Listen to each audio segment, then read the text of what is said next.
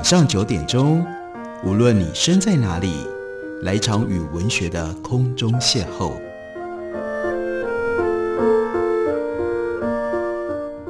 杨照谈书，邀您一同遨游文学世界，认识古今中外的经典之作。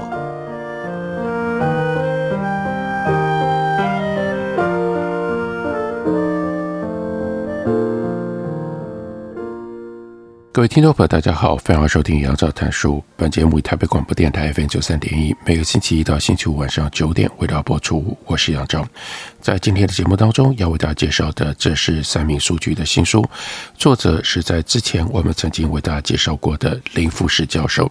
林富士教授在一九六零年出生，不幸的是六十一岁，二零二一年就去世了。三民书局陆续出版了林富士他几本还没有结集的。遗作，其中就有了这样的一本，书名是《红唇与黑齿》。这本书讲的是什么呢？我们看副标题就知道，这是纵观槟榔文化史。没有人不知道槟榔，而且呢，我们对于槟榔有各式各样不同的认识跟联想，像是红唇、黑齿，就是其中很普遍的联想。不过，槟榔到底是一种什么样的东西呢？借由这样一本文化史，林富士要告诉我们，在人类历史上，槟榔曾经是从皇亲贵胄、士族僧人到贩夫走卒，都喜欢嚼上几粒的好东西。它是人们日常的零食，也是款待宾客的馈赠。另外，还可以当情人互诉爱意的定情之物。它也是巫师实行巫术祭祀的用具。它是古代供养三佛的高级品，它还是医疗保健方面占有一席之地，可以驱虫，可以除障，可以防疫，可以提神，样样都行。但是有谁料得到，这样一颗看似妙用无穷的绿色的小果实，被发现有致癌的可能。随着时代的发展，还有观念的转化，这样的。东西，它的形象就有了一百八十度的大转变，在世人的眼里面变成了坏东西。槟榔的形象跟功能怎么会有这么大的转变呢？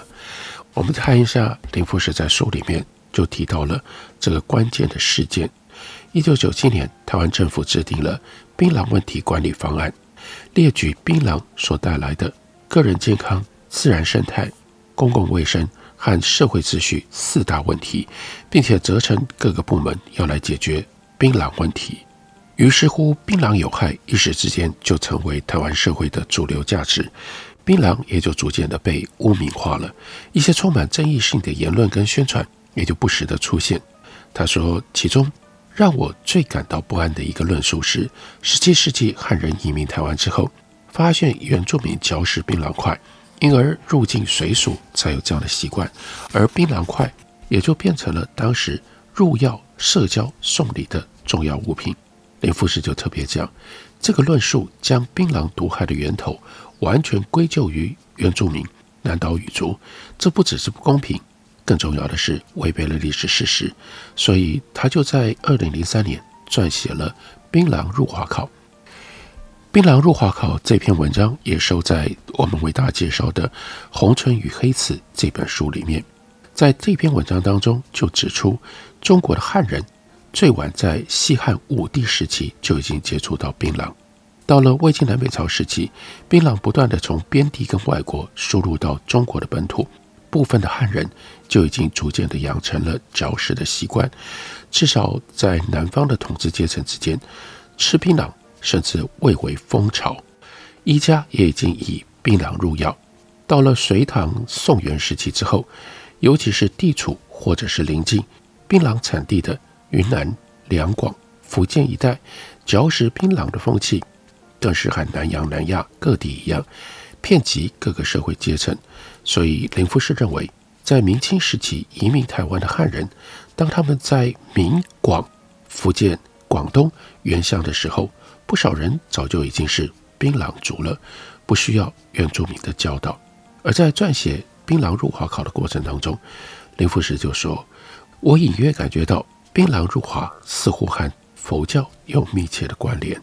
可是台湾当代的情形又让我不敢贸然进行这样的推论，因为他就举了几个例子：土城的承天禅寺在外墙上悬挂了入寺须知的告示，一共有八条，其中第五条是不宜食用含有鱼肉蛋蒜等荤腥成分之食物或烟酒槟榔毒品等，这是有关于食物的禁忌。看起来和传统中国佛教的规范没有不一样，但是将烟酒槟榔毒品连称并举，又有了特殊的现代感。另外，他也举例慈济功德会的十戒，其中也有一条提到槟榔。慈济功德会他这个十戒一共是不杀生、不偷盗、不邪淫、不妄语、不饮酒。第六条就是不抽烟、不吸毒、不嚼槟榔。不过后面还有第七条，不赌博、不投机取巧；第八条，孝顺父母、调和声色；第九条，遵守交通规则；第十条，不参与政治活动、示威游行。林富士就说，其中这个第六条和承天禅师的注释须知颇为类似，就是将槟榔、香烟、毒品跟酒同样列为禁食之列。不过两者也有差别，承天禅师所规范的。是不特定的大众，包括出家中和在家中、信众和非信众，但禁绝的空间就只限于在庙里面。而慈济十戒规范的是限于慈济人。据说这是慈济的根本戒，前五项是佛教五大根本戒，后五项是证言上人针对现代社会发展的特殊形态所提出的生活要求。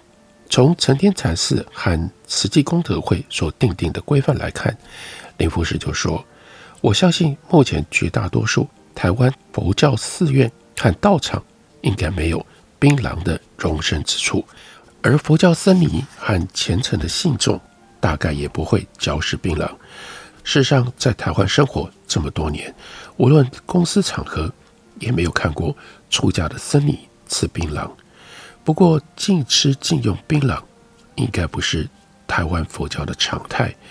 举例来说，康熙年间，陈文达所编撰的《台湾县志》就说：台地僧家每多美色少年，口嚼槟榔，台下观剧，至老尼亦有养少年女子为徒弟者，大千天地之和，为风俗之典呢。可见，在十八世纪初期，满口槟榔。还是台湾僧人的鲜明标记，让官方史志的编者将这种现象和老尼养女的情形都视为风俗之典。因此，台湾僧人或佛教徒不吃槟榔，绝非自古有之。此外，信仰佛教为主的云南傣族区域和台湾一样，也出产槟榔。当地人不只是试吃槟榔，佛寺还栽种所谓的。五树六花，五树是指菩提树、大青树、贝叶种、槟榔树、糖种；六花则是莲花、文殊兰、黄姜花、鸡蛋花、黄冕桂、地涌金莲。而同为南传佛教盛行的东南亚地区，例如泰国、缅甸、寮国等，僧侣吃槟榔也不是罕见的事。据说那里的佛寺。也有栽种五树六花的习惯，因此禁止槟榔，这并不是整个佛教世界的一致做法。事实上，佛教世界的核心区域和槟榔文化圈的主要范围可以说是高度重叠，两者同时在印度、南亚、东南亚、东亚这一带发展流传。而佛教是一个相当重视戒律的宗教。对于僧人和信众的行为以及日常的生活有很多的规范，饮食也是其中之一。因此，我们似乎有必要要去探讨槟榔在佛教世界里究竟占有什么样的地位。一般所谓的吃槟榔，其实是嚼食槟榔角块，角块是用槟榔籽、老藤和熟石灰这三种东西配组而成，只是。槟榔籽和老藤的品种会有所差异，各地针对槟榔籽所做的加工处理也会有所不同。老藤的取用部位也各有偏好，石灰则大多取自于牡蛎之类的贝壳或者是石灰岩，而添加物像是烟草、椰肉、香料等也会因地而异。只有少数的地方会省去老藤或者是熟石灰。佛教律典对这样的嚼食行为的确有所规范，例如在尊者比释法造注义经所翻译的。根本说一切有部必纳耶颂当中有一段话说：“身安无病苦，不数食槟榔，有病乃无为，必除应啖食。”这是上座部佛教规范僧人生活的主要律典之一。由此可见，僧人如果是为了要治病，可以淡食槟榔，否则不可以常吃。另外，义经所依的另外一部律典，根本说一切有部百亿结摩也说。且如圣方诸处食人贵贱，皆啖槟榔，藤叶白灰，香雾相杂，以为美味。此若必除，为病因缘，即除口气。依人所说食者，飞过。若为染口刺唇，即成不合。这段文字非常的有意思。如果我们展开来，也就了解槟榔跟佛教有这样的特殊的关系。我们休息一会儿，等我回来继续聊。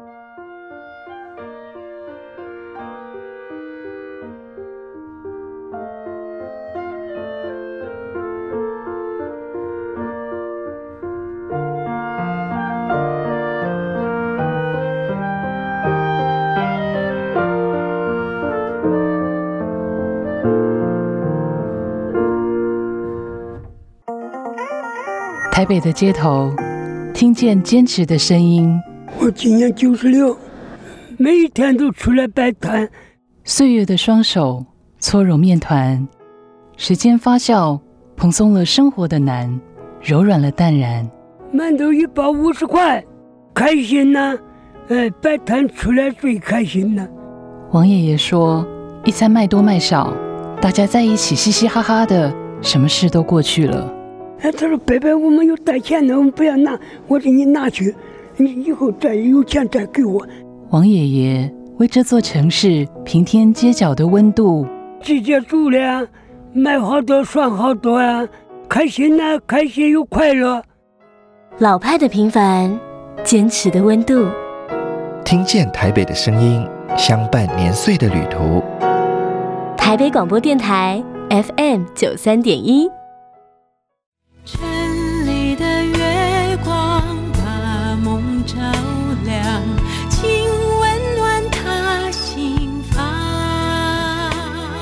Hello，大家好，我是于台烟，听见台北的声音，就在台北广播电台 FM 九三点一，AM 一一三四。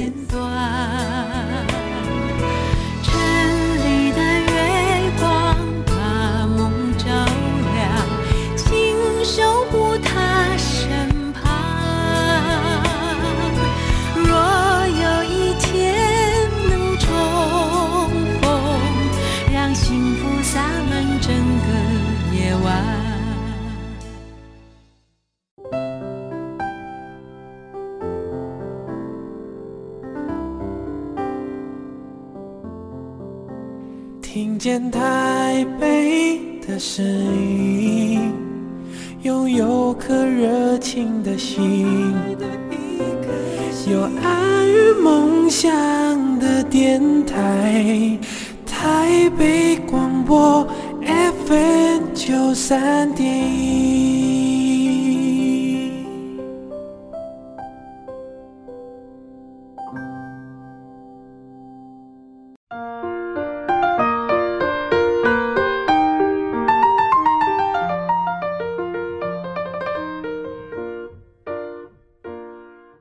感谢你继续收听《杨照谈书》。本节目为台北广播电台 FM 九三点一，每个星期一到星期五晚上九点，为大家播出到九点半。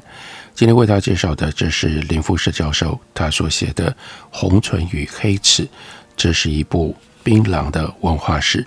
在讲槟榔文化史的时候，非常特别的一种连结，那是槟榔与佛教。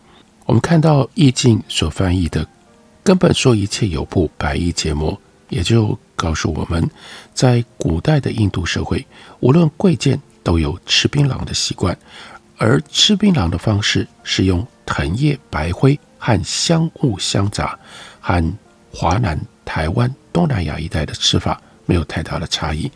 对这样的美味，佛教并没有完全的排斥，但是限于是为了要治病，或者是除口气，也就是除口臭，而不能够为了要美容，那就是要把嘴巴要把嘴唇染红，叫染口赤唇，不能因为要让嘴唇变红的目的而去吃。至于佛教要求僧人不能无故素食槟榔的原因，可能和槟榔具有令人可以微醺、产生类似酒醉的经验有关。我们知道，不可饮酒是佛教最基本的五戒之一，但是为什么不能饮酒？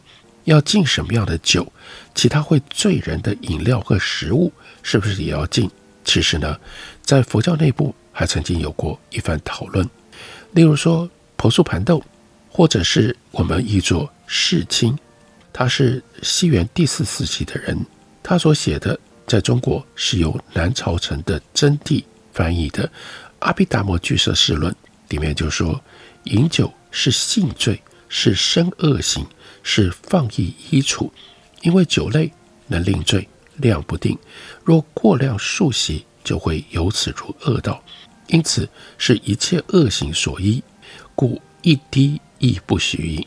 不过，并不是所有令醉之物会让人醉的都不能饮食。世卿特别举例说，槟榔子及巨陀破骨亦能令醉，但这排除在禁戒之外。后来玄奘将这本书重译为《阿毗达摩俱舍论》，大意不变，但针对酒类和令罪的问题，有更精确的解说。如契经说翠罗。弥利耶未陀放逸处，一合一说，运时成酒名为翠罗，运于物所成名弥利耶酒，即前二酒未熟已坏，不能令罪，不明末陀。若令罪时，名墨陀酒。然以槟榔及碧子等亦能令醉，为简笔故，须说翠罗迷离野酒。这段话很有意思，因为是把酒分成了三种。一种是运时所酿，一种是运于物所酿。这是前两种酒在运制的过程当中败坏，但是会醉人的，又称叫墨陀酒。但是对于也会醉人的槟榔和巨陀破骨，就不能归为酒类。针对俱舍论当中的这段文字，玄奘的弟子普光，他写了《俱舍论记》，就进一步阐述。翠罗是用米麦这些东西，再加上曲所酿出来的酒；弥利耶是用植物的根、茎、叶、花、果汁等，是不加曲酝酿而成；墨陀是指葡萄酒，或者是前二者未熟或熟而已坏，但是能够令人醉酒的。至于槟榔跟碧子，虽然也能醉人，但是因为只会。令少食为醉而不放逸，因此许食不禁。佛教教的说辞似乎有点问题，因为槟榔子的确具有醉人的成分。唐代林异以及宋代的时候，南阳一带按婆、三佛齐、祝輦等国之人，他们都能够利用槟榔汁或者是槟榔渣来酿酒。而宋代李纲写过槟榔诗，就说：“当茶消胀数。”如酒醉人迟。宋代姚宽在他的《西溪重语》当中也说：“闽广人食槟榔，每切作片，沾栗灰以老叶裹嚼之。初时为觉似醉，面赤，故东坡诗云：‘红潮灯霞醉槟榔’。可见嚼食槟榔可以产生类似醉酒的感觉，而且有些品种还能令人。”醉得相当严重。到明代叶权他所编的《贤伯编》这个书里面，就附了一篇《游岭南记》，说槟榔别有能醉人者，外乡人不惯此物，误食之，则昏闷如醉，茶寝时醒。不过一般来说，吃槟榔和饮酒所造成的迷醉经验跟程度毕竟不同。绝大多数的槟榔，即使多吃，醉人的程度也很有限。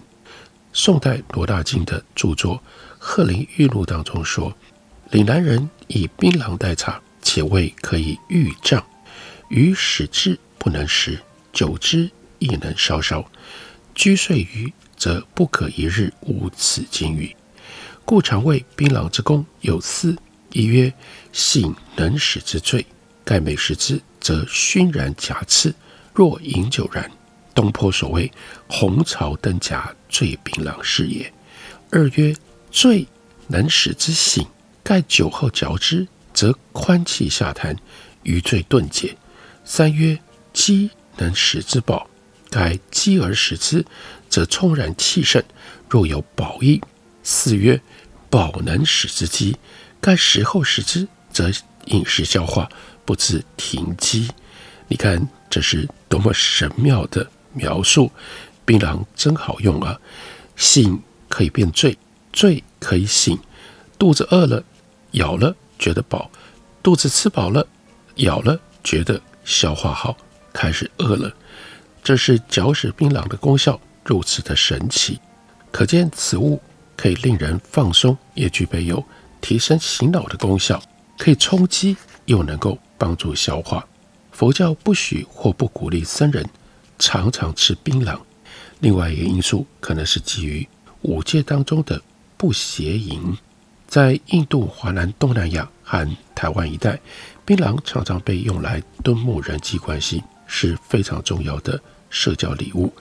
举凡皇帝、王公大人要赏赐臣下，部属臣民要向君主表示诚敬之意，主人要款待宾客，宾客要贡献。物品给主人，来自于男女之间的情爱，婚嫁都常常以槟榔作为礼果，是主要的礼物。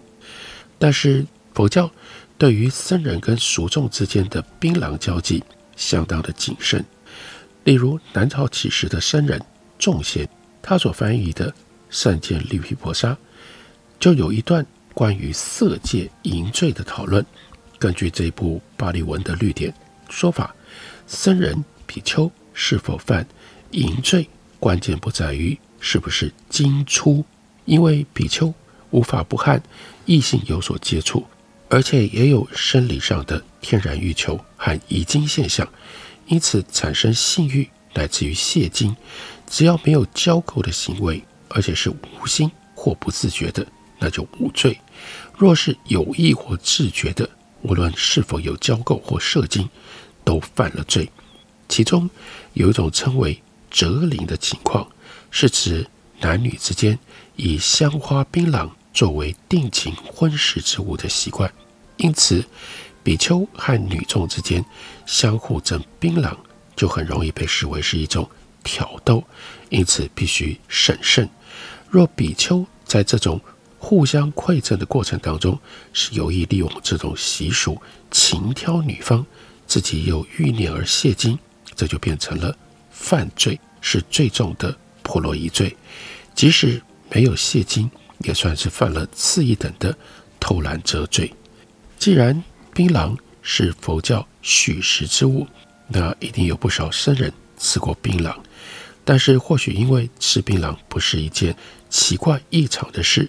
并不值得大书特书，因此确实吃过槟榔，而且有姓名年代可考的僧人寥寥可数。不过，我们看《大唐故三藏玄奘法师》书里面就有记载，那是关于如何供养玄奘法师，里面就有日得淡布罗叶一百二十枚，槟榔子二十颗，豆蔻子二十颗，龙香一两，供大人米一升。酥油卤肉十米等，皆日煮有余，一起吃料。数人食不尽。你看这里，显然玄奘法师应该也吃过槟榔。吃槟榔真的是一件很有意思的事情。光是槟榔跟佛教之间就有这么多复杂的纠缠关系，也就让我们了解为什么林富士会以槟榔作为核心。发展出这样一部文化史的叙述。这本书是三民书局的新书，书名是《红唇与黑齿，纵观槟榔文化史，介绍给大家，推荐给大家。感谢你的收听，下个礼拜一同一时间我们再会。